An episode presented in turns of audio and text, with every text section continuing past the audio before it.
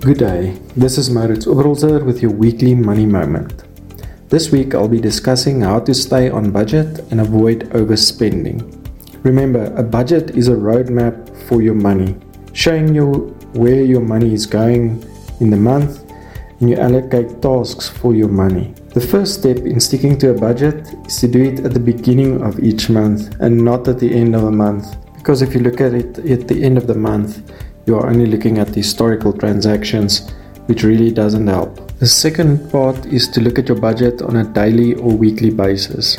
If you're only starting out, I suggest looking at, at it every day and tracking where you are in your budget and how much you're spending each day and each week.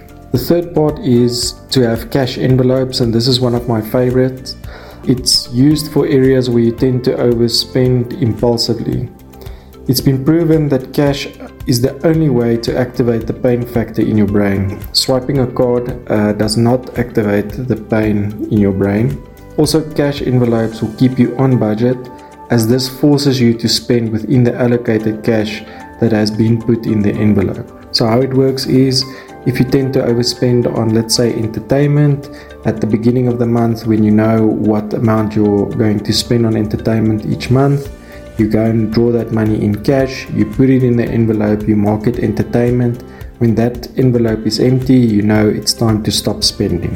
The fourth tip is to take a money minute each day, and that ties in with the first uh, tip.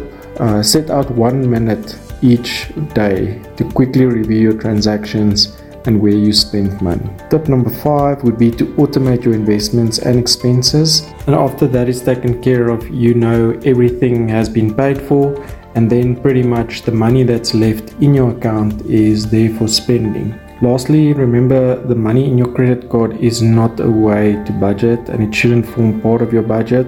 That is a loan, it's not your money, it's the bank's money, so you cannot use that as part of a budget. That's just a side note. Hope these tips help and remember if you'd like to get into contact, please email me on info at mauritzoberholzer.co.za.